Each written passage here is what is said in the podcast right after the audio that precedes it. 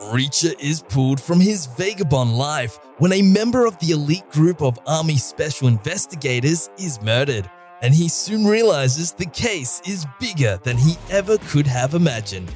Watch the new season of Reacher starting December 15th on Prime Video. Hey gamers, you're listening to Press Start Australia's daily gaming news. Hey gamers, it is Ewan here covering for Jake this week while he takes a well deserved break. Baldur's Gate 3 has officially been crowned Game of the Year at the Game Awards 2023, beating out other nominees like Alan Wake 2 and Resident Evil 4 to take out the top trophy.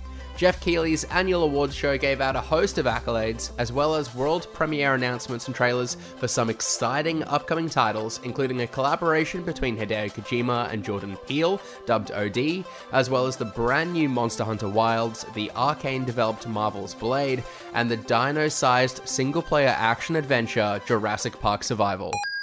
Alone in the Dark, Pieces Interactive's modern reboot of the survival horror classic has been delayed from a January 16th release date to now launch on March 20th, 2024.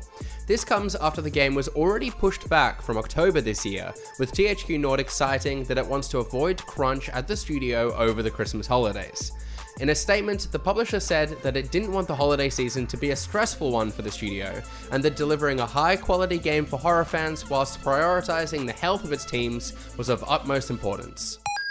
After revealing the underrated rare N64 banger Jet Force Gemini was headed to Nintendo Switch Online plus expansion pack members in December, Nintendo has not only dropped that game, but it's brought a total of three new N64 titles to the service, with the classic farming sim Harvest Moon 64 and the iconic 1080 snowboarding both available now alongside it.